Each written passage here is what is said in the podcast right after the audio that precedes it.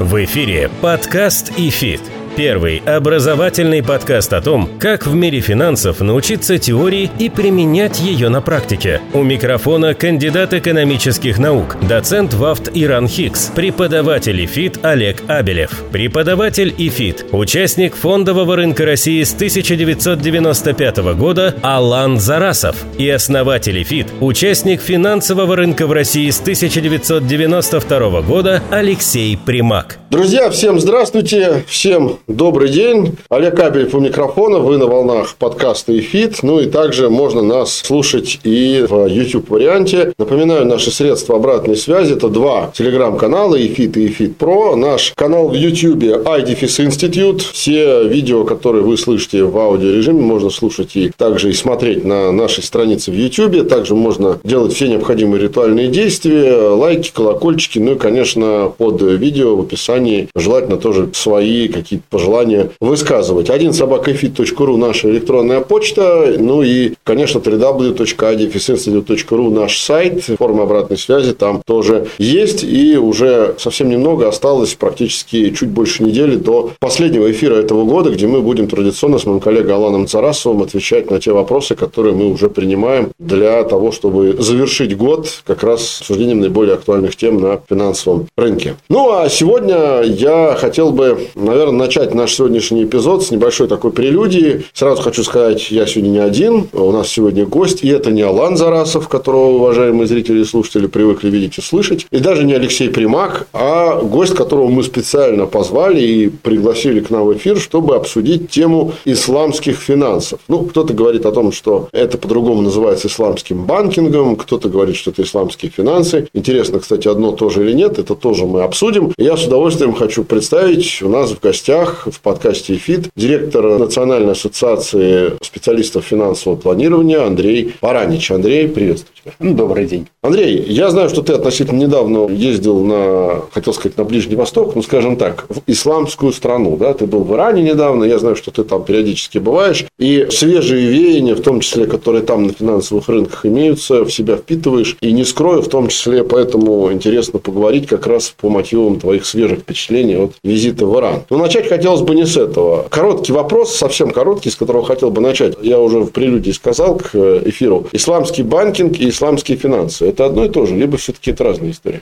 Я бы все-таки сказал, что это разные истории, но на одном и том же фундаменте. То есть, если мы говорим про банкинг, то мы говорим про финансовую организацию, которая работает на принципах исламских финансов. То есть, есть некие моменты, которые необходимо учитывать финансовой организации при планировании, при создании финансовых продуктов для своих клиентов. Вот исламский банк – это не просто банк, это банк, который соответствует требованиям исламских финансов. То есть, мы можем сказать, что исламские финансы – это более широкое понятие? Это более широкое понятие, ну, так же, как и у нас. То есть, есть финансовая система, а есть банк, традиционный банк. Угу. То есть, это элемент финансовой системы. Окей, ну, давай тогда и начнем. Я предлагаю пойти от общего к частному и начать наш разговор в целом о принципе, основных принципах, параметрах и, самое главное, отличиях исламских финансов от традиционных финансов, к которым мы привыкли, да, и в мире которых мы живем. Если можно, то хотелось бы вот по этим пунктам пройтись. Ну, по самым таким основным. Mm. Давай пройдемся. Наверное, догадываетесь, да, что исламские финансы, они предполагают соответствие всех финансовых продуктов требованиям, которые установлены Кораном. Точнее, не требованиям, а нормам, которые прописаны в Коране. И я вот э, немножко хотел отвлечься. То есть, вот есть христианский мир, есть мусульманский мир. И с точки зрения роли религии в жизни человека, по моим ощущениям, вот от поездок в Иран и разговоров с представителями других стран, у меня сложилось ощущение, что место религии в этих странах сильно отличается в этих мирах. Ну, например, если мы подумаем, а сколько христиан, людей, которые называют себя христианами, читали Библию, вот как ты думаешь, сколько? Из всех христиан? Да. Мне кажется, не знаю, пятая часть. Может быть, я слишком сильно преувеличил. Я подозреваю, что ты оптимистичен в этом смысле. То есть, что Процентов 10. это вот вроде бы как, это некая основа, да, то есть мы говорим, что там христианская религия, она имеет достаточно существенный вес и занимает существенное место в христианском мире, но в реальности изучают основы вот э, главный священный текст, не так много христиан. То есть все друг другу передают какие-то знания, есть какие-то ритуалы, да, то есть, но первоисточник читали не все. А в исламском мире это практически поголовное знание Корана. То есть люди знают нормы, и в отличие от э, Библии, которая образная, там много различных сюжетов, которые используются в огромном количестве литературных произведений, да Коран, это, тоже, да. Да, Коран это в том числе инструкция к жизни. То есть там регламентируется совершенно четко, что нужно делать в различных ситуациях. То есть там прописано, например, как наследуется имущество. Там прописано, что делать, когда возникают отношения долга и так далее. То есть, Я так понимаю, это было изначально там прописано. Да, то есть это изначально установленные нормы. Естественно, там, поскольку религии и та, и другая аврамические, то есть очень много пересечений между христианскими и мусульманскими текстами есть. Но вот Коран, он э, больше ориентирован на повседневную жизнь человека. Кстати, очень похоже что-то на иудаизм. Там тоже довольно много и в Торе написано, что нужно делать. В этом смысле это, наверное, более пересекающиеся вещи. И в этом смысле даже образ жизни, там, условно, израильтянина и мусульманина, понятно, что они отличаются, но прописаны и там, и тут. Совершенно верно. Я, собственно, привел этот момент, потому что для мусульманина вот те моменты, которые прописаны в Коране, часто имеют гораздо больший вес, чем для христианина то, что написано в Библии. Просто потому, что он постоянно с этим работает, у него в этом исламском мире эти нормы существуют неразрывно с его повседневной жизнью. Поэтому, если есть в стране элементы исламской финансовой системы, то мусульманин будет ей пользоваться преимущественно. Ну, то есть, в исламе есть достаточно простая установка, что в случае, если альтернатив нет, можно использовать любой продукт. Мы все знаем, что мусульмане не едят свинину. Но если нету никаких продуктов, то человек будет есть свинину, чтобы не умереть с голоду. То же самое с финансовыми продуктами. То есть, если нет никаких альтернатив, то мусульманин может использовать традиционную финансовую систему. Но если альтернатива появляется, то он предпочтет продукт, который соответствует нормам Корана. И поскольку мы видим, что в принципе укрепляются экономики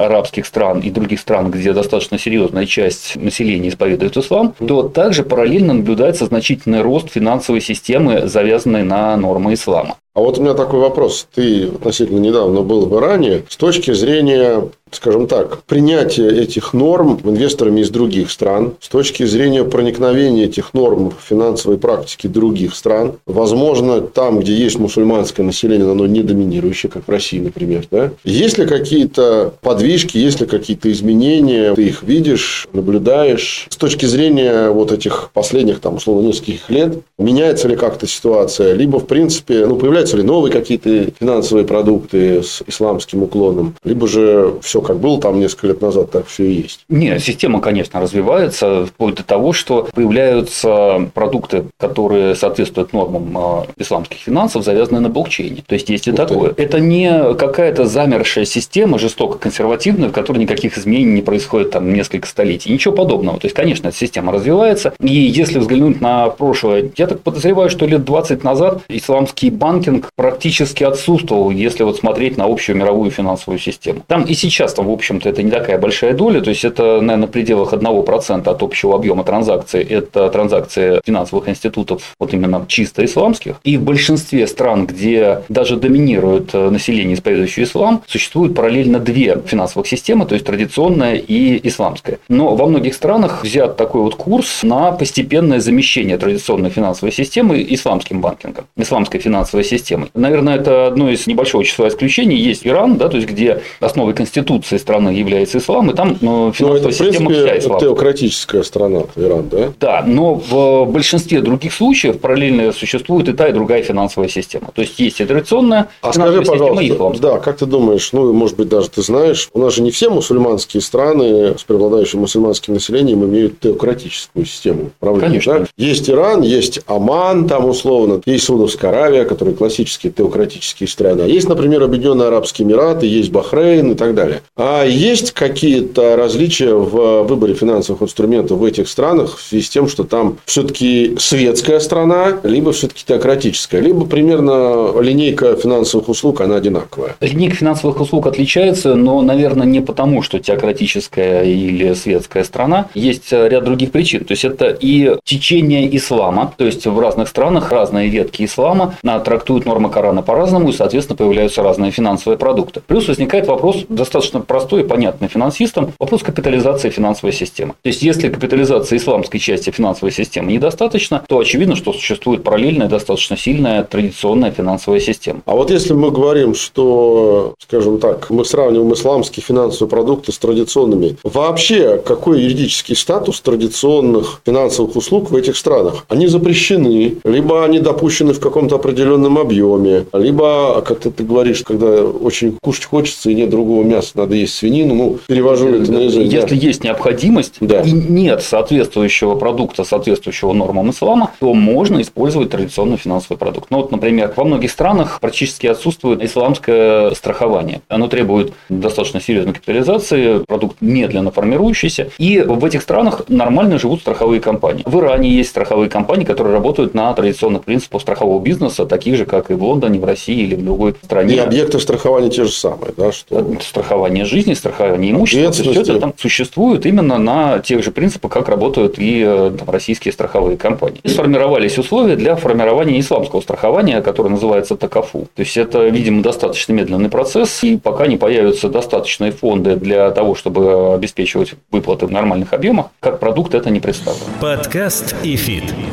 Окей, такая вводную часть мы с тобой провели, ее примерно обсудили. Я все-таки хочу вернуться значит, к основным базовым отличиям традиционной финансовой системы от исламской. Значит, первое – это в исламской системе, ну, известное всем отличие запрет ссудного процента. Но, опять же, давайте делать поправку, если нет альтернатив, да, традиционному проценту, видимо, он тоже используется. Либо он запрещен всегда. Если мы говорим про исламский продукт, да. то там нет ссудного процента. Там нет ссудного процента. Как он заменяется в исламских продуктах? Он заменяется, скажем так, две ветки. То есть долг не запрещен. Можно давать долг, это не является какой-то запретной операцией. Угу. Но ты можешь дать долг только без процентов. То есть тебе должны вернуть столько же, сколько ты. То есть это дал. рассрочка, по сути. Поэтому появляются различные виды продуктов, которые не предполагают напрямую судного процента. То есть, во-первых, если мы говорим про банк, то в банке будет два вида операций. Это расчетно-кассовые операции, то есть это текущие счета. По ним не будет начисляться процент на остаток. То есть банк будет просто хранить деньги и обеспечивать обеспечивают транзакции. Угу. То есть это обычный банковский бизнес, да, он будет брать какую-то комиссию так, за совершение такого транзакции. понятия, как капитализация счета, там нет. Не будет никакого там начисления на процент. Соответственно, если мы говорим про какую-то карточку банковскую, они там тоже, естественно, есть, то она тоже будет беспроцентной, то есть это просто хранение денег и осуществление расчетов. Угу. Вторая часть – это то, что мы называем кредитными операциями, но я бы, наверное, сказал шире, это торгово-инвестиционные операции финансовой компании, соответствующей нормам ислама. Это торговое финансирование, например, например. То есть это, по сути, финансовая компания покупает товар на свои деньги и продает его в рассрочку. Угу. Так может быть организована, например, и ипотека в том числе. То есть банк, по сути, покупает объект недвижимости и продает его клиенту с наценкой в рассрочку. А, то есть, вот условно говоря, этот процент заложен в цене. Да, но тут интересно, что будет, если ты просрочил платеж. Ведь тут же нет судного процента, не будет накапливаться вот эта процентная задолженность. Так. То есть получается, что заемщик и банк поделили риск э, неплатежа déjà То есть, да, банк может забрать объект, который, по сути, находится в залоге, да, то есть, но какого-то гигантского штрафа, который выражается в процентах от суммы, скорее всего, не будет. А возможно ли заемщику пролонгировать срок? Ну, это вопрос Ну, то есть, такая опция возможна? Ну, я не думаю, что банку сильно нужен объект недвижимости. Ему все-таки нужно... Согласен. Да. Это, кстати, на самом деле большое заблуждение не только в исламском мире, но и в традиционном, что вот банк прямо очень нуждается в объекте недвижимости. Ну, это же проблема. То есть, его нужно будет продавать кому-то опять. То есть, это... Для банка это тоже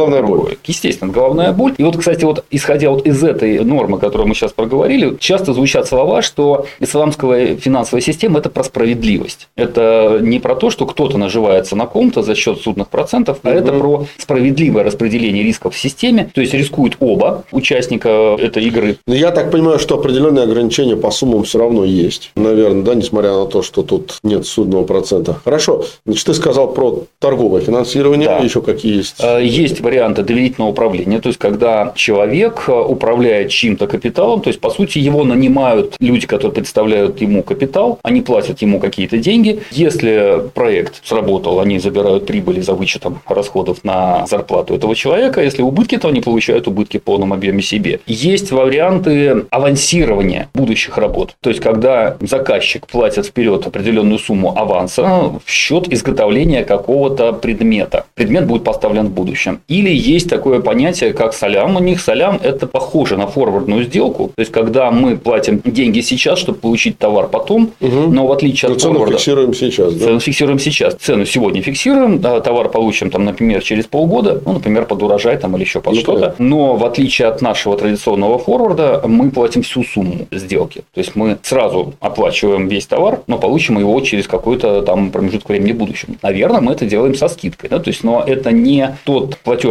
начальной маржи, как это происходит в форвардном контракте, когда она может составлять, например, 10% от суммы сделки. То есть, там вообще нет понятия начальной маржи, условно говоря, в этом солям? Нет, там нет понятия начальной маржи, там есть понятие цены. И поскольку мы говорим о том, что мы платим сегодня, получаем товар, потом, наверное, продавец нам продаст его со скидкой. Но он получит всю сумму. Ну, да. И это, я так понимаю, вот эти контракты, о которых ты говоришь, они тоже являются стандартизированными, да? То есть, они могут быть на бирже, либо это сугубо внебиржевая история. То, что мы говорим, это некие формы финансовых отношений между людьми. То есть, это может быть отношения между банком и предпринимателем. Нет, я про последний пункт, про эти соляны. И последнее то же самое. То, есть, это может быть форма отношений между банком и предпринимателем, это может быть основой некой секьютеризации. То есть, э, ты, наверное, помнишь, что существует некий, как говорят, аналог или исламские облигации, которые называются сукук. Сукук, да. Основой сукука может быть та самая сделка солян. То есть, когда выпускается ценная бумага, и в итоге деньги, которые получены от э, инвесторов, идут на создание вот этого товара, который появится потом. А вот вопрос такой, я сейчас немножко реверсный вопрос задам. Мы говорим о том, что значит, в исламских странах есть определенные финансовые услуги, салям, сукук. Вопрос, а запрещает ли право, правовые системы этих стран, либо, может быть, я шире даже спрашиваю, международное право, использовать эти инструменты в немусульманских странах. Ну, например, немусульманская страна выпускает в лице своих эмитентов, а можно жить на федеральном уровне, условно, сукук. Это возможно? Либо это запрещено, это только там, в мусульманских странах, только в То есть, условные там, я не знаю, там, можно китайские сукуки, да, или там российские сукуки. Здесь вопрос, как э, устроено право страны, где выпускается сукук. Грубо говоря, когда у нас сукук выпускается в исламской стране, то для него есть правовая основа. Но вот сейчас по российскому праву выпустить сукук крайне затруднительно, поскольку у сукука есть некая неопределенность в финальном результате. То есть мы знаем дату погашения сукука, угу. но мы на самом деле не знаем сумму погашения. То есть здесь можем получить некую прибыль, а давай подробнее. А можем чем, получить убыток. Чем она от обычной облигации отличается? Вот если мы рассматриваем сукук и обычный выпуск облигации. Ну, то есть облигация, когда у нас заемщик берет деньги в долг, обязуется их вернуть в определенную дату и заплатить проценты за использование денег. То есть э, по определенной процентной ставке. Что ну, такое сукук? У нас есть какой-то проект, те самые отношения между субъектами. Ну, например, я хочу купить партию машин в Китае и привезти их сюда, в Россию, и здесь продать. Я, соответственно, выпускаю сукук, в основе которого будет лежать вот этот контракт по покупке автомобилей в Китае. Мне на покупку автомобиля сейчас нужна определенная сумма денег, которую я перечислю китайцам в обмен на автомобиль. Угу. Понятно все, да? То есть я взял, допустим, миллион долларов, в виде долга. У меня есть дата, когда я должен контракт закрыть, например, через 6 месяцев. Я отправляю эти деньги, получаю машины и их продаю. Какой может быть результат? Ну, во-первых, не факт, что продашь. Это первое. Несовпадение суммы долга с реальной суммой поступивших от продажи средств. Совершенно верно. И вот этот результат в конце будет разделен между инвестором и организатором сукука. То есть там не будет процентной ставки, там будет разделение прибыли или убытка в конце по реализации контракта. То есть, если не допродал на нужную сумму, значит, этот убыток поделили пополам. Прибыль ну, поделили пополам, поэтому это может быть чуть-чуть, а может быть достаточно. А там именно строго пополам, то есть пропорции. Нет, ну, это как прописали. А, да, то есть... Можно 90 на 10, условно говоря. Я просто думал, что может обязательно 50 на 50. Нет, там нет такой нормы, что 50 на 50. То есть там предполагается, что и инвесторы, и, соответственно, оригинаторы участвуют в прибыли и убытках в каких-то пропорциях. Нет, ну, того, как они проект, по сути, это проектная облигация, риск таких сукуков, я его вижу вот самый напрашивающийся риск, это несовпадение вырученной суммы от продажи от суммы, на которую выпущены сукуки. Да. То есть, этот спред может быть довольно большой, а может быть что-то со спросом на эти автомобили случится. Все что угодно может Либо произойти. партия бракованная. И, условно говоря, то есть, давай гипотетически такую ситуацию. Я выпустил на 10 рублей сукуки, а машину продал на 2 рубля. То есть, 4 рубля понес убытка, соответственно, инвестор, 4 рубля понес я. Да. Понятно. Ну, а если я продал на те же 10, то, соответственно... Я их отдал и... Э, да. А, а может быть, я продал и больше, учитывая, что я могу цену поставить выше. Если я там продал на 12, то по рублю мы, собственно, ну, прибыли получим. и когда я контракт запускаю, я рассчитываю получить определенную прибыль. И я, собственно, когда организую сукук, я пишу, что я рассчитываю получить определенную прибыль. Но при этом никто не отменяет предпринимательский риск. То есть, если все пошло не так, не знаю, что произошло, там ковид произошел, границу закрыли, все что угодно произошло, мы понимаем, что бизнес-риск может реализоваться и принести убытки и той, и другой стороне, собственно говоря. Ну, вообще-то говоря, я так слушаю тебя и понимаю, что, в принципе, справедливая история. Понятно, что а говорится о пропорциях, в которые делятся убытки и прибыли, не обязательно 50 на 50, но главное, чтобы эта пропорция соблюдалась. То есть, по этой же пропорции мы делим прибыль, по этой же пропорции мы делим убыток. В принципе, справедливо. А ровно так же в основе сукука может лежать и отношение вот той сделки, о которой мы говорили про ипотеку. Андрей, сукук – это всегда проектные облигации или не обязательно? Предполагается некая бизнес-основа. То есть, предполагается, под что пошли эти деньги. То есть, деньги ради денег а в исламе тоже это неправильный подход. То есть, деньги – это средство обмена. То есть, это не товар сам по себе, как это в нашей традиционной финансовой да, системе. Да, да, да. Вот нет, вот э, там мы говорим о некой логике сделки, и деньги являются посреднической материей, которая ну да, вот, сделку. Кстати, очень важный момент, уважаемые слушатели и зрители. Значит, когда мы открываем учебник экономической теории, и студенты на первых курсах экономических вузов его открывают и добираются до темы деньги, там написано следующее, что деньги – это точно такой же товар, как и другие блага, но обладающие специфическими свойствами. Там, как то мгновенная ликвидность, узнаваемость, компактность.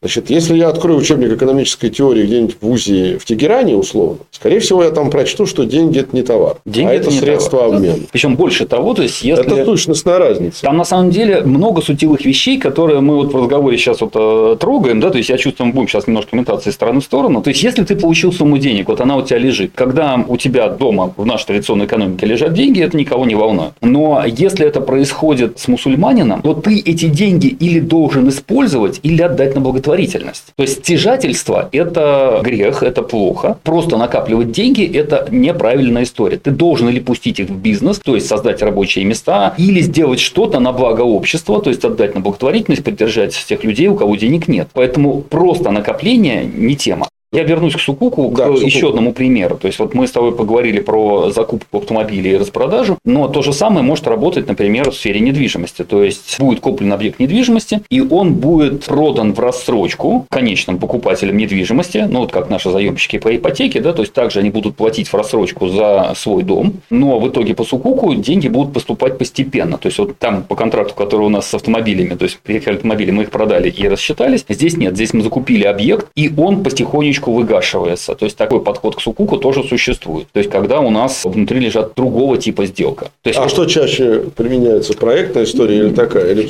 любые. То есть вот все вот виды экономических отношений, то есть это лизинг с обратным выкупом. Такая штука тоже у них существует. То есть, по а сути... давай на примере можно смотреть, как это выглядит? Лизинг с обратным выкупом вот, по исламским меркам. Ты платишь э, за аренду некого объекта Так. с обязательством в конце выкупить этот объект по определенно зафиксированной цене. Так, отличие от обычного лизинга традиционного. Там нет процентной ставки. там Там, нет просто процента. есть арендный платеж и в конце выкуп. И это тоже может быть основой сукуков. Подкаст ИФИТ.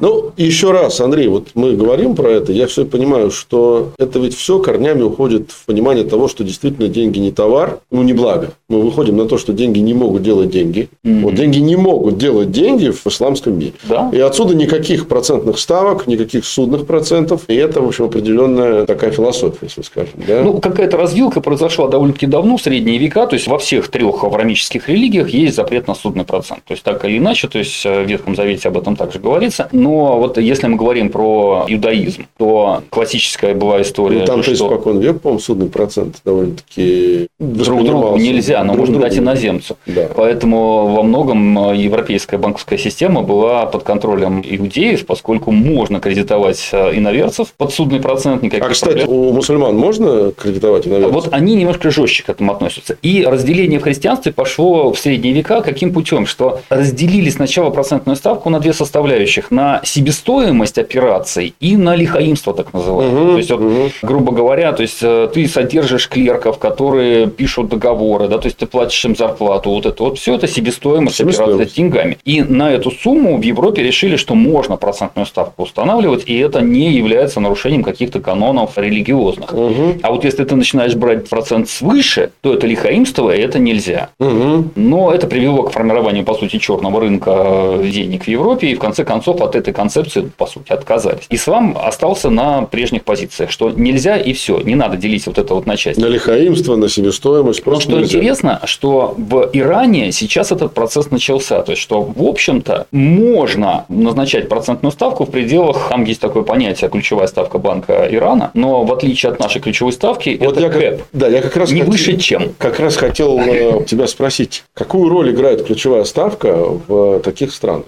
Потому что очевидно, что ее функция немножко другая, не та, к которой мы привыкли у себя. По сути, что такое ключевая ставка здесь? Здесь это ставка, по которой на определенный срок Центральный банк отдает деньги по репо коммерческим банкам. Да. Я вообще не знаю, есть ли понятие репо в исламских странах. Приходим опять, да. смотри, какой штуки. То есть, когда у тебя есть смешанная экономика, у тебя есть традиционная система и э, исламская система, то у тебя ключевая ставка будет относиться к традиционной системе. Но в Иране нету разных финансовых систем. Там вообще взрывается мозг сразу. Ты вообще не понимаешь, куда ты попал, потому что вроде бы это исламская страна, но на Тегеранской бирже есть фьючерсы, опционы. Ух ты! Да, собственно говоря. А как это согласуется со всем ETF, предыдущие полчаса сказано? И ETF, и причем даже есть ETF с плечом. Вот как это согласуется? В какой-то степени у меня сложилось ощущение, что так происходит, потому что у Ирана нет возможности пользоваться традиционной финансовой системой. И если не сделать какие-то аналоги, ты начинаешь проигрывать в конкурентной борьбе. Ну, то есть, например, если ты добываешь нефть в Омане и продаешь ее за рубеж, то ты можешь захеджировать свои операции, например, в Америке. Угу. То есть нет никаких проблем выйти на международный финансовый рынок и совершить любую финансовую операцию, которую ты хочешь. В Иране не так. Это замкнутая система, где деньги через границу не ходят. И ты или создаешь внутри какие-то аналоги, или ты начинаешь проигрывать относительно своих конкурентов из других стран. Но это тот случай, когда если нет другой альтернативы, то можно. Да, но оно выглядит просто довольно-таки интересно. То есть, что вроде бы как нельзя, но в определенных случаях можно. То есть, вот контрацепция можно. Тоже Иране. интересная история, да. Да, то есть, даже смена пола по медицинским показаниям в Иране возможна. Ух ты, как много интересного я узнаю. Там произошло много всего. То есть, э, хотя она осталась по-прежнему исламской республикой, да, то есть, где конституция основана на Коране, но появились такие допущения, которые приводят в изумление э, мусульман из других стран. То есть, они смотрят на это как на нечто просто непонятно как конструировано. Мне кажется, что вот эта вот шиитская ветвь ислама в лице там доминирующего общего направления ислама в Иране сделала в этом смысле гораздо больше шаг вперед, чем суннитская в Саудовской Аравии. Я сомневаюсь, и у нас, что, на самом деле. Сомневаюсь, что в Саудовской Аравии можно пользоваться контрацепцией, там, менять пол и так далее. Хотя, не знаю. В нашей стране мусульмане не смогли бы использовать те продукты, которыми пользуются граждане Ирана. Если мы говорим про чисто подход исламский. То есть, что угу. вот мусульманин выбирает тот продукт, который соответствует его религиозному убеждениям. То есть, он будет более жестко подходить к выбору контрагента и к выбору финансового инструмента, нежели иранец. А скажи, пожалуйста, для нас с тобой, как для физических лиц-инвесторов, возможно получить доступ на Тегеранскую биржу, будучи дружественной страной, условно говоря, либо нет? Возможно. Это своеобразный достаточно танец. Я почему тебя спрашиваю? Потому что, ну, у кого спрашивать, как не тебя? Ты там был, я так понимаю, общался с людьми, которые в этом биржевом мире работают, знают детали. Вот расскажи в двух словах. Я думаю, что слушателям, зрителям тоже будет интересно. Ну, как в известном фильме, несчастных случаев на стройке не было. Но, тем не менее, мы проговорили с ребятами, можно ли как-то выйти на рынок Ирана. Первый вопрос, который обычно звучит, когда ты это спрашиваешь у иранцев, говорит, зачем это вам надо, у вас есть свой рынок, ну, собственно говоря, вполне себе развитый. Но от финансовых советников мы часто слышим вопрос, можно ли открыть счет в Иране и купить иранские акции по достаточно банальной причине. Иранский рынок ни с чем не скоррелирован. То есть, это некая вещь в себе. Да, он не скоррелирован. Да. Его даже сравнивать-то бесполезно с кем-то. С да. точки зрения диверсификации, может быть очень даже недурным решением купить какое-то количество иранских ценных бумаг. И, кстати, надо сказать, что довольно диверсифицированная экономика. Да, он очень разнообразен. То есть, они за время изоляции успели создать у себя много чего, в том числе mm-hmm. и вполне себе нормальный хай-тек. У них на Тегеранской бирже 350 эмитентов, которые достаточно активно торгуются. То есть, 500 миллионов долларов оборотов в день. Это вполне себе, при том, что спекулянтов там нет. То есть, это ай-яй-яй, это нельзя. То есть, То есть там долгосрочные инвесторы. Да, и в том числе... А как отличить формально, кстати, долгосрочное инвестирование от спекуляций по исламским правилам, если можно так выразиться? Я купил Цель. утром, продал вечером. Цель. Нельзя или можно? Цель твоих операций. То есть, если ты становишься партнером компании, это нормально. Ты инвестируешь в бизнес, который там развивается, ты хочешь получить от этого некую выгоду. Больше того, я напомню, то есть, ты сидеть в деньгах не должен. Ты должен или деньги отдать на благотворительность, или пустить их в работу, то есть, в какой-то бизнес. То есть, долговых инструментов, напомню, опять же нет. Нет, не долговые. Вот я на свои да. деньги пришел, хотел купить какие-то акции. Я продать ты... их могу, либо это будет можешь, считаться конечно, как спекуляция. Можешь, конечно. Но вот если у тебя тебя изначальная цель – это зарабатывать на колебаниях, у них есть даже специальное понятие, это мейсир, то есть когда ты пытаешься выиграть. То есть запрет на азартные игры, ты помнишь. Ну, это понятно. Когда твоя цель выиграть от колебаний, то это мейсир, это нехорошо. Но это решается на самом деле очень просто вот на уровне хотел... торговой системы. То есть А-а-а. достаточно поставить налог на совершение сделки. Вот я хотел понять, как это формализуется. Понятно, что нехорошо, но есть язык морали, а есть язык права. То, что я могу, условно говоря, купить утром, продать вечером, и будет я это считаться мессией. Да? То есть, мало ли чего. Действительно, все пошло не так за день, бывает. Но в Иране сделка облагается налогом. То есть, у них налогом не облагается capital gain, не облагаются дивиденды. То есть, вот никаких там налогообложений, никакой прибыли с фондового рынка нет. Но есть налог с закрытия сделки. То есть, когда ты покупаешь ценные бумаги, ты платишь только комиссию. Доживую. Да, она довольно-таки высока. То есть, там э, сделка с акциями это где-то полпроцента комиссии. Прилично. Это относительно дорого. Прилично, да. Когда закрываешь сделку, ты платишь опять комиссию. Еще полпроцента. Полпроцента. И еще полпроцента налога. Соответственно... В любом случае, при, при любом закрытии. При любой ситуации. То есть, Вне зависимости от объема. Неважно. В прибыли ты, в убытке, абсолютно не имеет значения, ты платишь налог при закрытии сделки. Понятно. Но еще раз, то есть ни с дивидендов, ни с capital гейна. Он фиксированный, этот налог? Полпроцента. Для любых инструментов? Для любых, нет, для акций. То есть, ну, а какие там еще инструменты? Может, облигации есть? Нет, с производных инструментов этого налога нет. Но ты на производный инструмент, они с поставкой. Ты получаешь получаешь объект. А, и... там нет расчетных производных. Да, не заканчиваются поставки. Ты получаешь объект, когда ты будешь с ним что-то сделать, ты тоже заплатишь какие-то налоги. Все логично. Ну, все достаточно, на самом деле, действительно логично. То есть, когда начинаешь логично. вникать, что они логично. делали, логично. оно вполне нормально. И когда у тебя каждая транзакция туда-обратно, это полтора процента издержек, ну, ты особо не поспекулируешь. Не поспекулируешь. А вообще вот эта вот история Моисея, что это нехорошо, это, конечно, на совести самого мусульманина. То есть, не будет никто над ним стоять с палкой. Нет, что... ну, ты только что объяснил, есть налоговые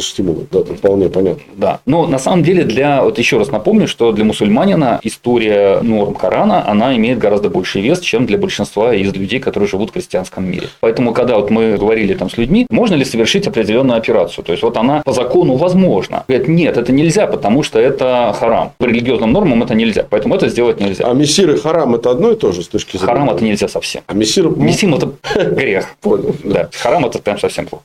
А вот эту операцию можно, она же по закону как-то вроде бы как нельзя, да, то есть, на по нормам кармана можно. Такую операцию можно совершить. То есть, это не харам, но по закону нельзя. История харам да. и на законодательных норм чаще всего харам перевесит, а не то, что установлено законом. А скажи, есть ли какой-то кондуит таких вот норм, условно говоря, для начинающего инвестора, что харам, что мессир, а что можно? Ну, вот то, что Или это в голове нельзя. у каждого. То есть, вот, э, жесткий запрет – это вопрос судного процента, хотя теперь вот после последних разговоров в Иране о том, что чуть-чуть судного процента можно, у меня уже появляются сомнения, но в суннитских странах там будет однозначно судный процент это нельзя. Если я не иранец, не мусульманин, я не резидент, я прихожу торговать на Тегеранскую биржу, гипотетически, пожалуйста. На меня мессиры и харамы эти распространяются, это, или я могу это, спекулировать? Конечно, это, это же вопрос твоих отношений с Богом, это не вопрос. То есть, они мне, ну, комиссию с меня также будут Конечно, брать. Тебя будут брать налоги, есть, это понятно, но хочешь спекулировать с такими условиями, спекулируй, но это твои проблемы, потом... Все, я понял, я понял. Андрей, вопрос... Есть, есть несколько да. норм, которые да. лежат в основе, да, то есть, есть запрещенные а, виды бизнеса харам, да, то есть это алкоголь, свинина, азартные игры там, и тому подобные вещи. То есть вот это запрет, такой бизнес нельзя вести, покупать акции этих компаний нельзя. Второй вопрос это риба. Риба это тот самый судный процент. То есть угу. риба тоже нельзя. Но тогда возникает вопрос, вот э, если у нас запрещены вот некие виды бизнеса и запрещены судные проценты, вот мы выходим на международный фондовый рынок и начинаем выбирать себе объекты для инвестирования. Как ты думаешь, сколько мы найдем компаний в мире, которые соответствуют обеим ситуациям? То есть это не харам, то есть не запрещенные виды бизнеса, и плюс отсутствие судного процента в каком-либо виде. Что-то как-то в голову много не приходит. Они посчитали, что вот если взять шарик весь, да, то есть из э, компаний публичных можно найти порядка 400. И они все находятся, естественно, в исламских странах. Ну, естественно. У меня сразу в голове была мысль, кто вне исламских стран, и, наверное, таких нет. Практически нет, потому что ты начинаешь проигрывать в конкурентной борьбе. То есть, если ты не используешь леверидж, то ну, ты начинаешь да, проигрывать. Поэтому дальше пошли уже допущения для мусульман,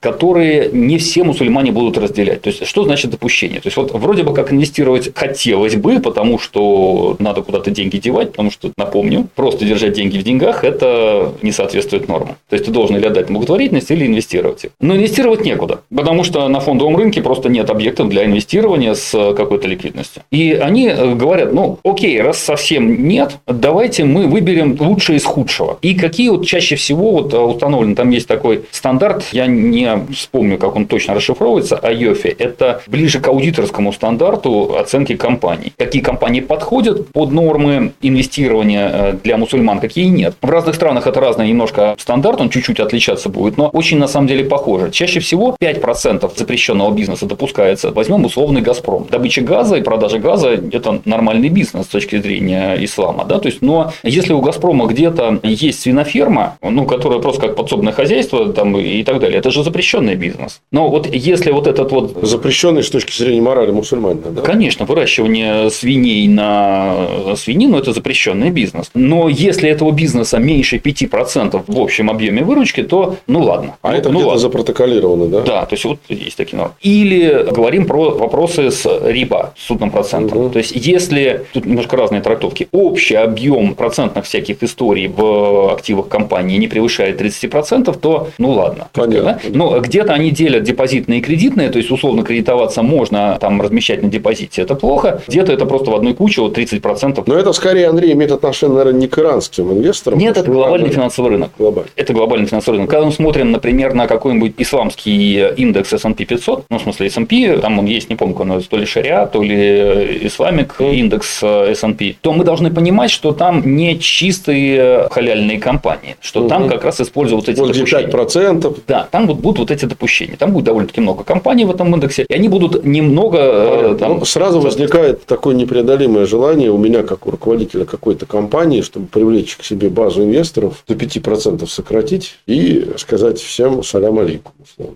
А дальше возникает отношение самого мусульманина к этому продукту. То есть есть мусульмане, которым э, условно они посмотрели на зеленую печать на продукте. Ну вот как мы, например, посмотрим на фонд э, ЛАВ, который сделан на Акбарсом, или Мгм. на исламский фонд Сбербанка. Да, Мгм. то есть есть одобрям от Казанского университета, да, то есть что этот продукт лояльный, но он на самом деле ровно такой же. То есть там те же самые допущения использованы. И какие-то мусульмане могут посчитать, что этой печати уже достаточно, что он, человек не разбирается в финансовых услугах, он считает, что раз некий имам поставил свою подпись под этим продуктом, то вся ответственность На имаме. на нем. Да, Коран в том числе это и передача ответственности на самом деле. То есть, если ты делаешь все, как написано в Коране, то тебе гарантировано, что все будет хорошо потом. Но если ты не знаешь, ты должен узнать, то есть, соответствуют ли твои действия нормам Корана или нет. То есть, или разобраться сам, или пойти к имаму. Я спрашивал Акбарска, сколько мусульман, сколько не мусульман. 70 на 30, 70 не мусульман. Это вот как раз твоему вопросу, можно ли покупать. Да, конечно, можно. То есть, нет никаких проблем. Это мусульманину покупать то, что ему не подходит, нельзя, и то не потому, что закон запрещает, а это его отношение с... Не, ну понятно, что тут можно там условно отфильтровать инвестора по опыту, по возрасту, по полу, по гражданству, но по вероисповеданию отфильтровать не получится. Нет, нет, конечно, нет. То есть, вот э, законодательного запрета, очевидно, нет. Понятно. Это именно э, подходит ли этот продукт определенной категории граждан, просто потому, что они готовы его использовать или не готовы. Я хотел закольцевать тему с международным исламским э, банкингом и с международными исламскими финансами вопросом о регулировании всех этих норм. Понятно, что в каждой стране, в том числе светская она или теократическая, закрытая она, как Иран, или, например, как Эмираты, открытая, где можно использовать все мировые валюты и открытым финансовым системам. Но все равно, есть ли какой-то верховный наднациональный международный орган, куда могут обратиться мусульмане, если у них возникают какие-то вопросы на национальном уровне или на уровне, там, не знаю, банка, какого-то профучастника, финансовой организации у себя в стране. Но это, условно, такой некий конституционный суд, назовем это так. Или что-то, что является международной финансовой организацией, там, а МВФ, Банк международных расчетов и так далее, который в традиционном мире может исполнять некую роль там, третейского судьи, который там свою позицию Это высказывает. вот как раз вот те стандарты, которые Да, ты сказал. кто Ну, их разрабатывает глобально? Есть ли такая Да, организация? есть, Либо это ну, все но, децентрализовано. э, Есть очень серьезная степень децентрализации. То есть вообще э, в каждой стране есть свой шариатский комитет, который а, Я слышал превью про какую-то организацию в Бахрейне, какой-то там исламский совет, который, значит, этим занимается вроде как. их какое-то количество есть, то есть, но если мы говорим про взять условно Иран, да, то есть вот допуск исламского финансового инструмента на торги на биржу, принимает решение шариатский комитет при бирже. При этом есть, соответственно, другие шариатские комитеты, которые смотрят за разными аспектами жизни мусульман. То есть вот шариатский комитет, ты приносишь ему продукт, он его анализирует и выдает вердикт, соответствует ли этот продукт нормам ислама или нет. Если не соответствует, ну, и теперь переделывают, собственно говоря. И поскольку ислам-то все-таки неоднородный, то есть есть разные течения ислама, в каждой этой ветке есть некий вот признанный шариатский комитет, который выдает общие рекомендации. То есть единого такого глобального шариатского комитета нет в мире. Вот как раз вот эта система стандартов IOFI, это вот некая общая объединяющая, но не факт, что эти рекомендации будут признаны в какой-то конкретной стране, потому что у них свое видение ислама. Условно говоря, внедрение тех или иных финансовых инструментов может быть принято шариатским комитетом условно в Иране, но не принято в Эмиратах. Да, ну, там, совершенно верно. То есть получается, что в каждой стране может быть свой набор финансовых инструментов, который довольно широкая линейка получается, да. Ну, то есть, не, не то, что прям дико широкая, то есть все-таки это устоявшаяся. Ну, то есть пересечение инструментов в разных странах мусульманских все-таки есть. Не то, что Конечно. здесь только это, а в этой стране только то. Э, здесь скорее как, что в большинстве исламских систем фьючерс это нельзя. Ну, вообще производные. Да. Фьючерс опционы это некая торговля неопределенная. Даже поставочная. Это торговля неопределенностью это нельзя. А в Иране они решили, что это можно. То есть вот они. Э, но, там, но поставочные. Поставочные можно. Поэтому разная трактовка норм ислама может привести к появлению. Я вот знаю, например, что на бирже Тадавул, это саудовская биржа крупнейшая, там просто нет секции срочного рынка. Никакой. Да, поэтому они меня дико изумили, когда приехали. Первый раз мы пришли общаться с брокерской компанией в, в Тегеране. Говорят, типа, ну вот с акциями все понятно. Посмотрели котировки, динамику индексов, там все такое, так что ну, прикольно. А что у вас с долгами? Ну вот есть сукуки. Ну, прекрасно. То есть сукуки, там, поскольку в основе лежит некая сделка, как вот мы с тобой говорили, что это не отношение долга, они стандартные. Отношение долга не стандартное, вот как облигации, стандартная штука. Понятно. Деньги взял, деньги отдал. А здесь у тебя нет, это бизнес-процент.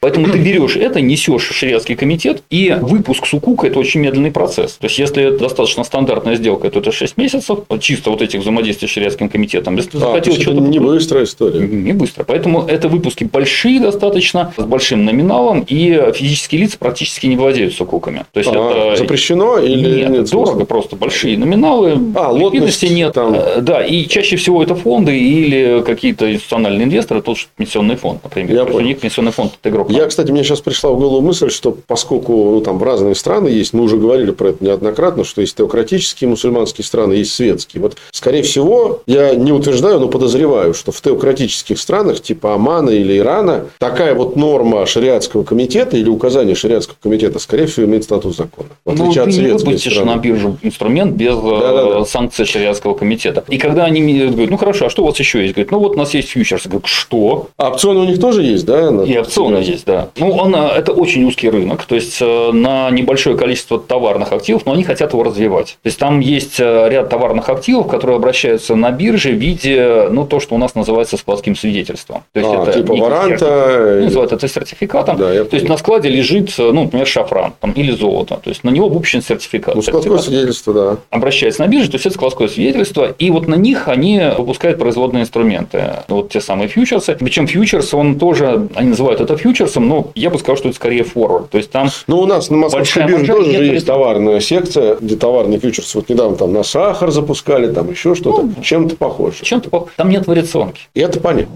Подкаст ИФИТ. Окей, давай э, двигаться дальше. Вот мы уже вначале затронули тему, ты начал говорить про Ак Барс и вообще про историю с развитием исламских финансов в России. Давай немножко про это поговорим. Я хотел бы, наверное, начать с того, как давно вообще эта тенденция началась, как активно эта тенденция имеет место быть, увеличивается ли количество профучастников, которые предлагают такого рода продукты. И самое главное, есть ли какая-то специфика именно российских продуктов, согласно принципам исламских финансов, по сравнению с продуктами продуктами в других странах. Не с точки зрения того, что можно, что нельзя. Это понятно, что это как бы на весь мир распространяется. Я имею в виду с точки зрения набора инструментов. Ну, рано мы эту тему обсуждаем, поскольку у нас эксперимент, утвержденный там закон, сайт Федерации, который прошел уже там подписан Путиным. Это на... в этом году, да, это было? Это очень. Это вот только-только случилось. Поэтому Понятно. у нас, по большому счету, еще ничего не сформировалось. А то я слышал, что Акбарс как раз и кто-то там еще что-то уже предлагает. Какие-то Акбарса фонд ВЛС существует относительно давно. То есть они вполне так осознанно к этой истории подошли и стараются его там продвигать, пропагандировать и делать его максимально соответствующим вот тем стандартам IOFI, которые мы уже обсуждали, что все-таки это не идеальный халяльный продукт, да, то есть а он сделан на основе допущений, установленных вот этим международным стандартом мусульманским. А вот этот вот, Андрей, закон, который был подписан два месяца назад, получается, этот фонд, он вне правового поля, что ли, работал в России? Почему? Нет. Ты же можешь отобрать в боевой фонд, в обычную инфраструктуру, те ценные бумаги, которые ты считаешь соответствующими соответствующим нормам шариата. То есть, вот из того поля, которое у нас есть на бирже, они отобрали те продукты, которые максимально соответствуют. Ну, точнее, попадают под вот этот вот стандарт. То есть, до 30% кредитной нагрузки, до 5% запрещенных видов бизнеса и вуаля. То же самое сделал Сбер, тоже до того, как уже был запущен этот эксперимент. Поэтому вот эти два фонда, они два вот продукта, которые предназначены для мусульман в нашей стране. Мусульман у нас довольно-таки много, порядка 15% населения мусульмане. Причем в ряде регионов это люди, которые действительно очень серьезно подходят к требованиям. Ну, около 20 миллионов человек примерно. Это много, и до сих пор, то есть они, можно сказать, что выпадали из экономического оборота, потому что мы с тобой говорили, что исламский банк, да, то есть это банк, который не начислит те проценты на остаток. Ну, окей, да, то есть, но даже если нету процента на остаток, это не значит, что мусульманин придет в этот банк, потому что если сам банк дает деньги под процент, то эта организация занимается видом запрещенным видом бизнеса, да. и давать ему деньги нельзя. Поэтому вот этот эксперимент, который запущен, это в том числе эксперимент по вовлечению в экономический оборот тех людей, которые в нем по сути не участвовали, которые друг другу передавали деньги наличными, запуская какие-то свои операции, которые соответствуют шариатским стандартам. Да, и которые были вне, скажем так, налогооблагаемой зоны. Не знаю. Слушай, ну давай попытаемся вот этот вот алгоритм просто проговорить, потому что нас сейчас слушают и смотрят. Окей, вот этот эксперимент запущен. Я себя ставлю на место мусульманина. Какая у меня появилась вот на пальцах, если пощупать, потрогать возможность? То есть, я могу пойти осуществлять какие-то некоторые финансовые операции, какой-то набор. Ну, что я могу делать? так, что появится. Да? То есть, она ну, окей, окей, появится. появится. Да. Что появится? То есть, у нас появится возможность использовать пластиковые карточки, которые соответствуют нормам шариата. Да? То есть, которые не просто выпущены банком, который не начисляет процент, а выпущены финансовой организацией, которая ведет халяльный вид бизнеса. То есть, которые не кредитуют под процент, которые соответствует нормам ислама. Тогда не очень понятно, как согласуется запуск фонда Сбером. Сбер-то в этом это... смысле другая организация, хотя карточки выпускают. Слушай, Фонд ну, пойдешь в магазин, который торгует алкоголем, да, то есть заодно там продается баранина, которая халяль. Ты же можешь ее купить, это не страшно, ты купил тот продукт, который тебе подходит. Угу. Это не так все ужасно, тем более, нет, что выбора нет. Ты только что сказал, что организация не просто это банк будет, который тебя цитирую, выпускает карточку, но организация, которая именно соответствует... Вопрос, кому-то дал деньги. А да. здесь возникает еще вопрос, что если альтернатив нет. Помнишь, возвращаемся к тому моменту, что альтернатив-то нету. Поэтому многие мусульмане скажут, ну раз альтернатив нет, окей, я готов это сделать. Но угу. как только появляется альтернатива, то вообще по идее мусульманин будет выбирать халяльную альтернативу. То же самое касается инвестиций. То есть Сейчас у нас чисто халяльных инвестиций нет. То есть, вот э, есть Лале и Сберовский фонд, которые халяльные на уровне вот того самого стандарта, который довольно-таки много допущений предполагает. Но если будут запущены чисто халяльные продукты, то вполне вероятно, что мусульман будут покупать именно их. Ну, например, в том же самом банке может быть инвестиционный счет. Что будет делать банк с этими деньгами? То есть, он будет брать эти деньги и использовать их для того самого торгового финансирования. Вернемся к нашей закупке автомобилей. Да, Все, понятно. То есть, этот закон, по сути, принят для того, чтобы привести в правовую экономику. Совершенно верно. То есть, просто получается что? Ты просто держишь, получая расчетные услуги, да, то есть, вот, э, платежи и все такое, или ты можешь инвестировать через эту финансовую компанию на условиях раздела прибыли и убытка. Я понял. То есть, ты принимаешь на себя те риски предпринимательские, которые существуют в той сделке, которую ты финансируешь. Вопрос. Может ли быть в рамках этого нового закона такой организации, условно, организация, которая одновременно предлагает и традиционные финансовые продукты, и она будет заниматься проектами по исламским принципам, там, либо ну, вот одного этом... юрлица нет. Понял. То есть нужно разделять, то есть сделать некую дочку, и, которая... Но это может быть, условно говоря, два юрлица, но они могут быть аффилированы.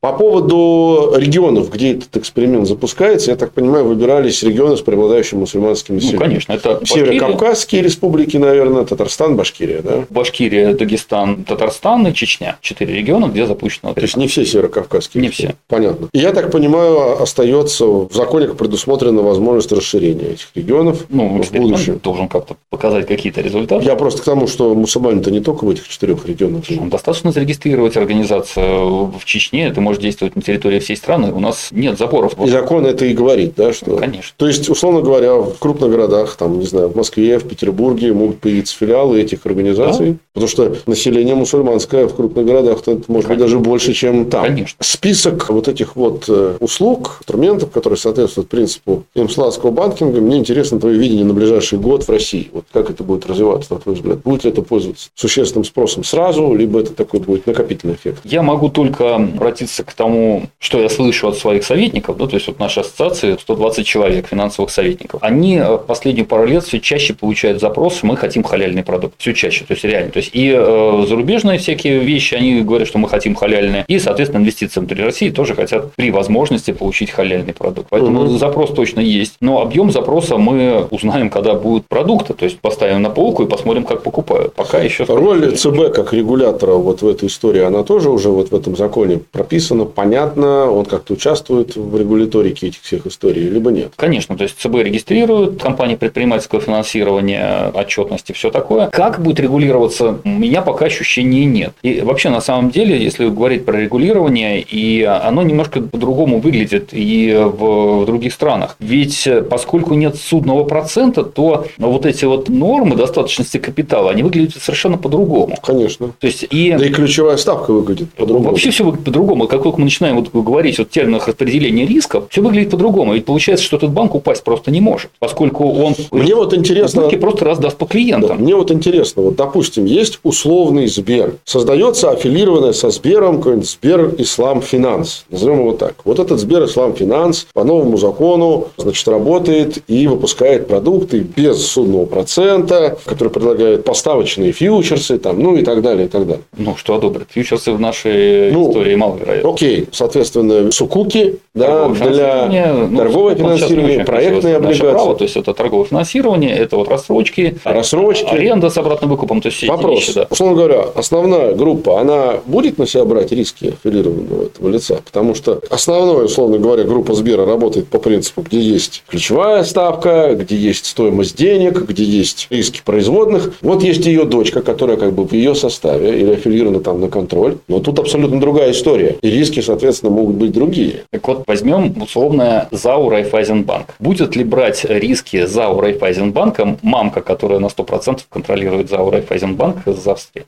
Может ведь не брать. Может. Разорился и привет. А может э, из имиджевых соображений взять... Интересный вопрос. Ну, давай так. Банковская деятельность, она вообще в этом смысле зарубежных банков еще до последних событий, она же была весьма Банк, специфична. Бог с ней с банковской деятельностью. Не, не, к тому, что нельзя было создавать зарубежным банком филиал на территории Я России. Я поэтому пример привел, что тут именно оно отдельное юрлицо. Прям это дочка, да, то есть, но это отдельное юрлицо. Да, да. Вот все то же самое будет там и с автомобильным заводом. То есть, отсадили производство запчастей в отдельное юрлицо. Полностью контролируемо на 100% мамкой. Оно разорилась. Действие мамки. На усмотрение. Абсолютно верно. На усмотрение. Вот здесь ровно то же самое. Если не прописано где-то в каких-то документах. Да. Поэтому может быть и так, и сяк. То есть, может быть, умерла и умерла, а может быть, ну, мы же не можем оставить наших покупателей без запчастей. Да? Представь только на минуту себе состояние мусульман, клиентов такого рода дочерней структуры мамки, которая решит, ну, умерла и умерла. Олег, возвращаясь на шаг назад. Как она умрет, если у тебя нету кредитного риска на организации? Если ты весь риск раздаешь на клиентов, как она умрет? Ну, я просто Это думаю, вопрос скорее кражи, и мошенничества и всего остального, операционных рисков. Вот здесь надзор Центрального банка. Нет, ну не только же один кредитный риск. Есть есть риск и операционный, технологический риск. Операционный риск – это вот как раз контроль э, со стороны регулятора. Ну, то есть, в этом смысле это важный вопрос, потому что это ударит по престижу всей идеи. Если ты эту идею пропагандируешь, и потом реализуется операционный риск, ну, я думаю, что второй раз такой опыт себе позволить вряд ли получится. Я бы на месте мусульманского населения бы точно бы, наверное, подумал по 30 раз еще. Я еще пару слов добавлю про устойчивость. Да? То есть, устойчивая система действительно в этой ситуации выше, поскольку риски разлетаются по всей тусовке участников, и это видно и по индексам. Даже вот те индексы с этими всеми допущениями, у них динамика более сглаженная, чем индекс S&P исламский, S&P 500, S&P исламский будет более плавно, будет медленнее расти и А там меньше. количество компаний в базе расчета примерно какое? Ты не там, по-моему, то ли сотня, то ли что-то типа того. Ну, то есть, достаточное. Угу. То есть, мы S&P 500 тоже понимаем, что драйверы там отнюдь не все 500 компаний. Нет, ну, конечно.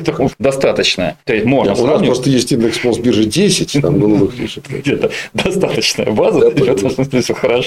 Окей. Подкаст ИФИТ.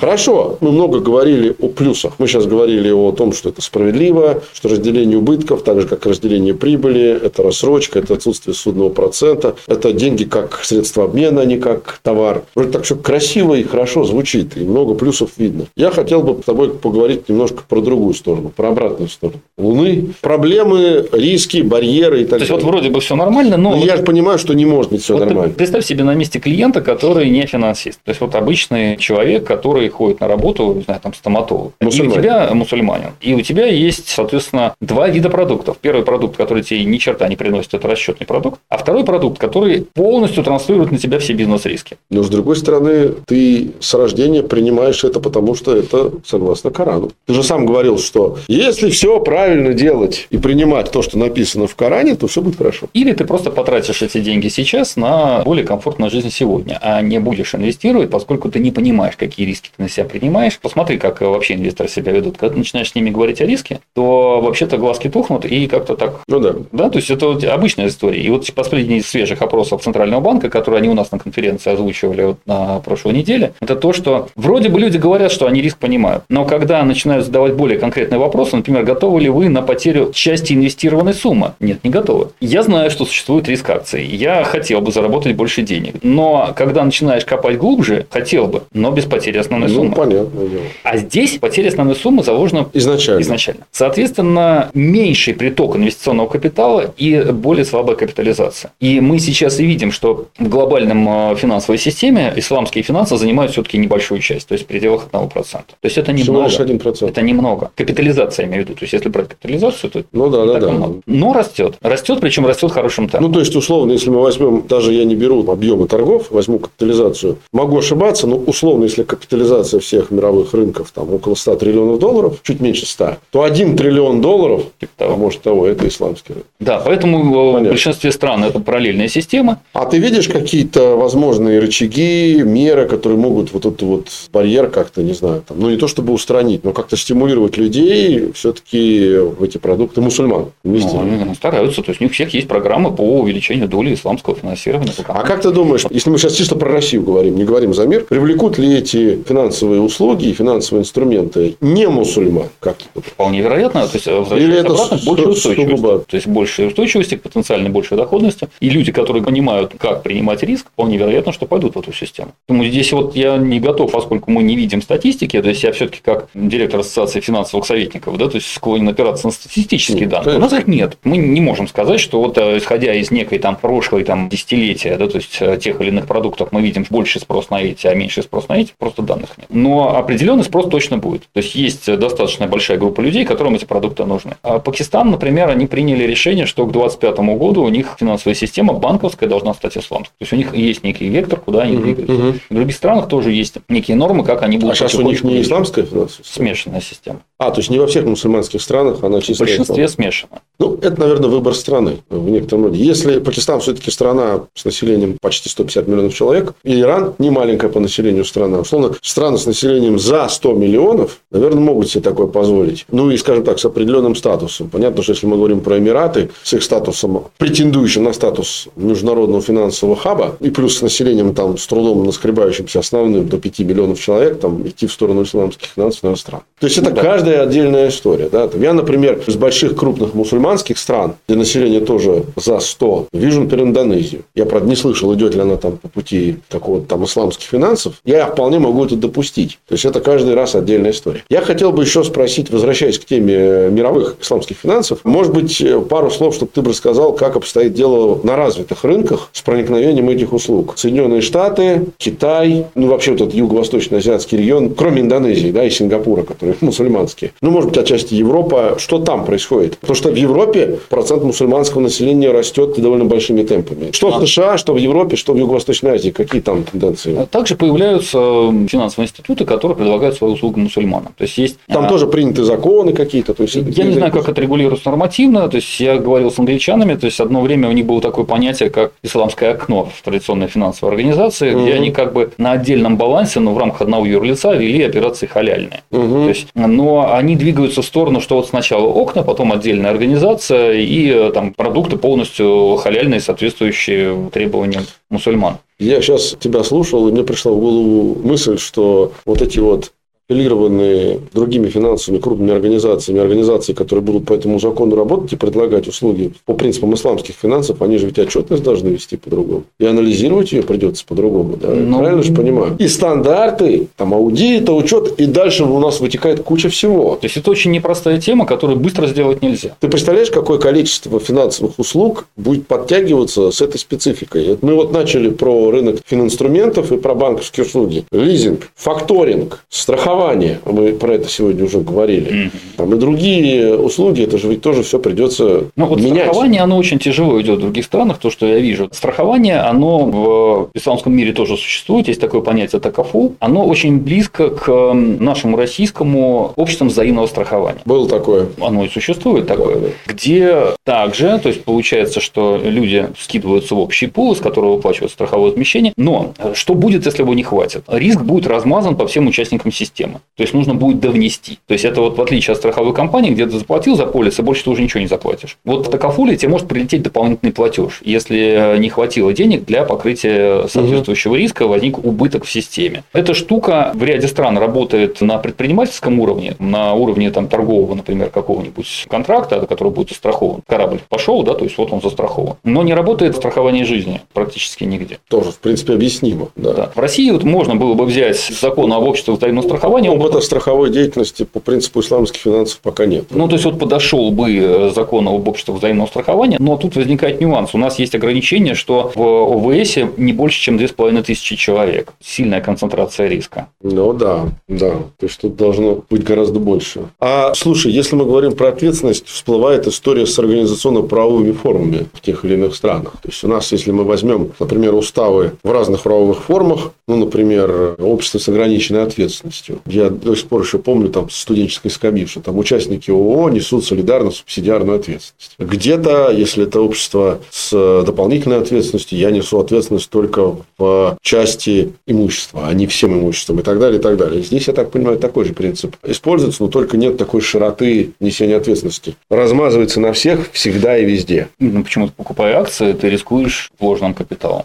Не, я имею в виду, условно говоря, там нет каких-нибудь товариществ на вере или там что-то такое в мусульманских странах. Когда ты организуешь бизнес, условно говоря, ты изначально с своими партнерами обязан принять условие, что ты риск Там есть всех, разные да? пропорции, виды, виды деления рисков. Там довольно-таки разветвленная эта штука. Но и... здесь я вот закопаюсь, если мы с тобой... Понятно. Не, я не спрашиваю, я просто так по логике рассуждаю, понимаю, что, наверное, это должно иметь распространение и, и сюда. Там да. есть и просто партнерство, когда оба скинулись и оба работают и делят соответствующим образом полученные Как результаты. это говорилось раньше в революционной России, на паях. На паях, совершенно верно. Такая форма у них есть. Есть форма, когда кто-то дал капитал, кто-то работает. Mm-hmm. Есть э, форма, когда там, соответственно, кто-то там имущество предоставил или дал его в рассрочку. Ну, то есть самые разные Еще один вид финансовых инструментов, которые мы не обсудили, а может быть, если затронули, то вскользь. Я хотел бы в конце про него поговорить. Биржевые фонды, паевые фонды. Как там обстоит дело в мусульманских странах? Управляющие компании, принципы управления. Да, Есть да. ли это? Что а, там происходит? В Иране их довольно-таки много, то есть этих управляющих компаний и фондов. В других странах тоже есть, но такое ощущение, что индустрия скорее формирующаяся, чем сильно устоявшаяся. Разнообразие прям такое нормальное. Есть даже вот то, что они меня в изумление загнали, это в Иране есть фонды с плечом. Как они работают? То есть это связка из двух фондов. Один фонд не смейся, fixed income. То есть у него есть гарантированная ставка доходности, например, там 20% годовых.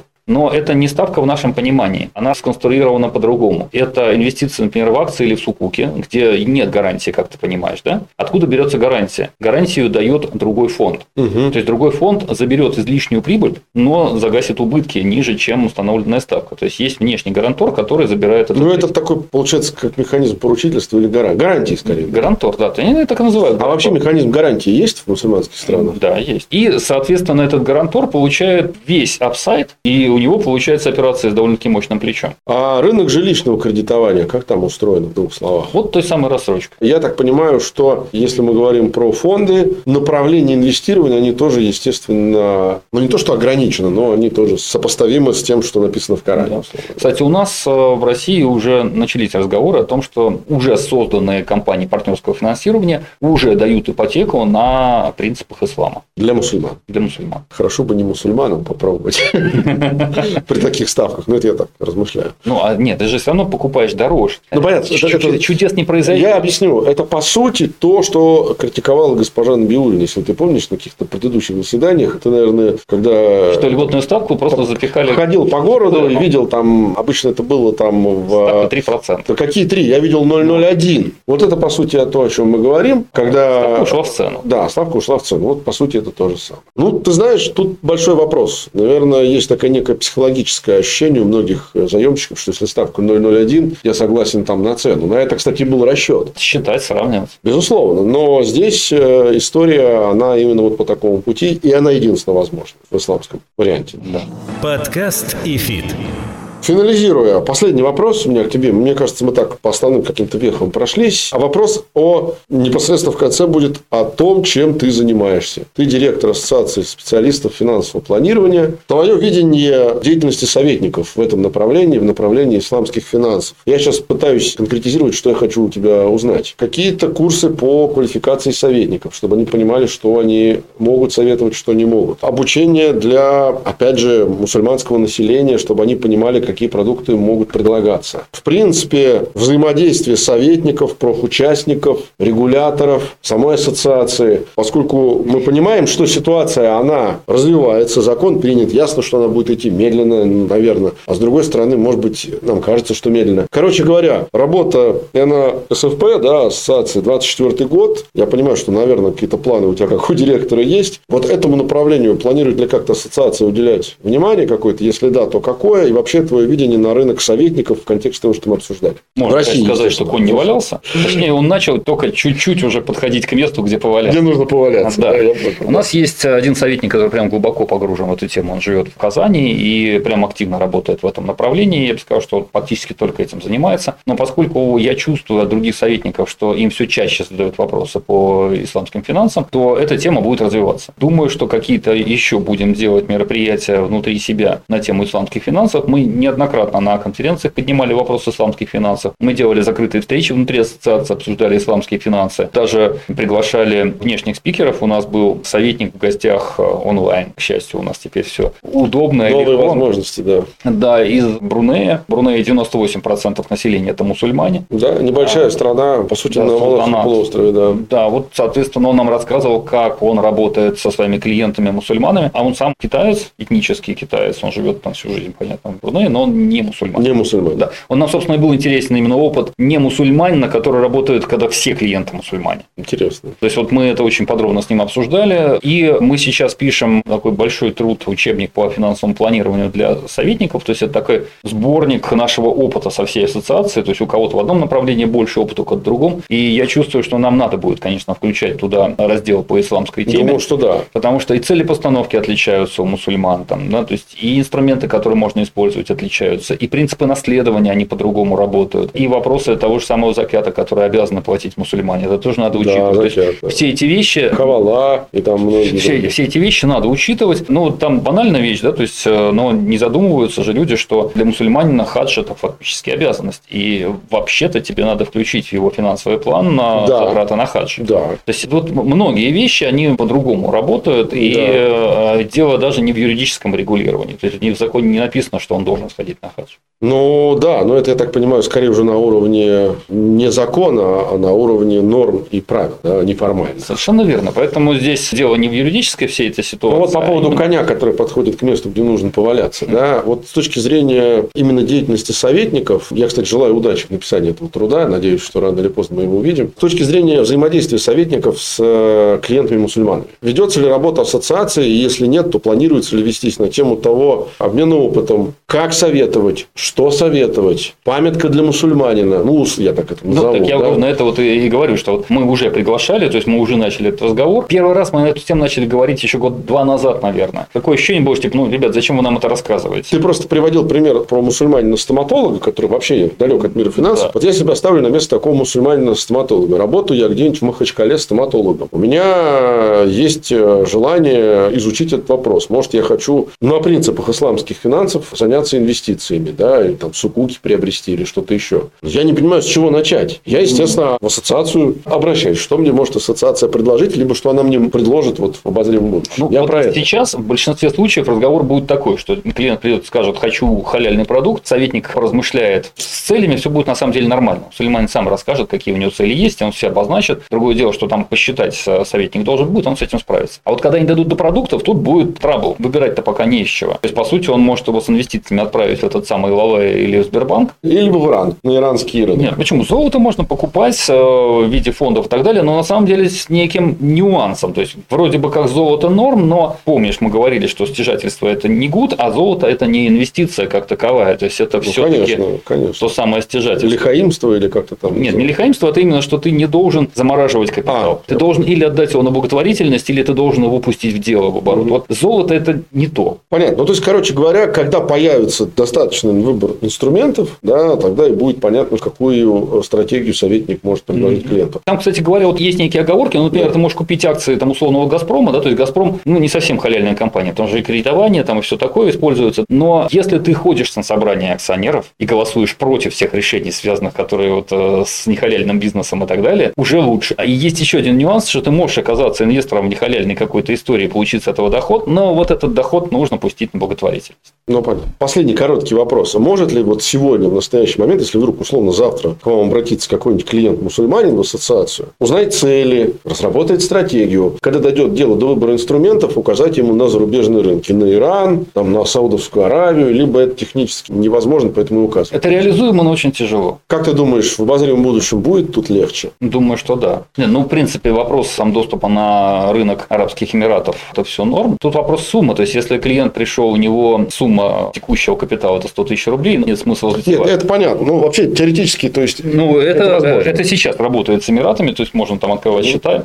инвестировать. То есть это, вот насчет Ирана это технически сложнее, реализуемо, но сложнее. Да. То есть при неком упрямстве добиться этого можно. Тут скорее вопрос, мы упираемся в валютные курсы, которые ты, может быть, слышал, там их 4 или 5 штук разных. Да, около того. И, э, судя по всему, ты инвестировать будешь с э, потерями на валютном курсе где-то процентов 25. Понятно. Вот примерно можно например, посчитать, какая должна быть маржа. Ну, или надо заходить на очень длинном горизонте, когда тебе все равно. То есть, вот там 15 лет. Ну, я что могу сказать? Я надеюсь, что в будущем действительно эти инструменты будут набирать оборот, будут становиться более популярными. Закон принят. Наверное, кроме Акбарса и Сбера, кто-то еще в ближайшее время такие предложит продукты, потому что чем больше будет таких продуктов, тем больше будет поводов у советников не просто стратегию разрабатывать, но и реально рекомендовать те или иные инструменты. Ну и надеюсь, что в самом ближайшем времени это произойдет, о чем будет написано в том числе и в книге, которую пишет ассоциация. Ну что, уважаемые слушатели, зрители, мне кажется, мы задали тренд в разговоре с Андреем на тему исламских финансов, поговорили о разных возможных видах этих самых финансов. Я думаю, что тема только начинается. Конь подходит к месту валяния, как сказал Андрей, понравился мне этот эфемизм. Вот. Чем ближе он будет к этому месту подходить, я думаю, тем больше будет у нас поводов говорить об этой теме, возможно, и снова с Андреем в этой студии, возможно, с другими людьми, которые занимаются или будут заниматься темой исламских финансов. Если вас эта тема интересует и что-то вас на эту тему интересует, пожалуйста, пишите, задавайте ваши вопросы. Один собака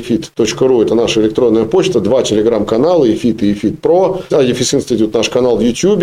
Под видео, которое вы только что на эту тему посмотрели, можно тоже оставить свои вопросы. Пожалуйста, не будьте безучастными. Как всегда напоминаю, лайки, колокольчики и все прочие ритуальные действия нужно совершать. Ну и, конечно, помимо этого, наш сайт www.adfisinstitute.ru. Там есть тоже форма для обратной связи. Сегодня об особенностях исламских финансов, исламского банкинга, страхования, брокерских услуг и вообще о взгляде на довольно широкий, как выяснилось, мир исламских финансов и исламского банкинга мы говорили с директором Национальной ассоциации специалистов финансового планирования Андреем Параничем. Андрей, большое тебе спасибо, что пришел и пролил свет на многие темные участки. Приглашайте. Спасибо еще раз. Меня зовут Олег Кабелев. И, как всегда, в самое ближайшее время мы снова увидимся и услышимся на волнах и подкасты ФИТ, и в YouTube. Пишите свои вопросы, в том числе и по исламским финансам, к итоговому выпуску по итогам 2023 года. Всем пока. Увидимся в будущих эфирах.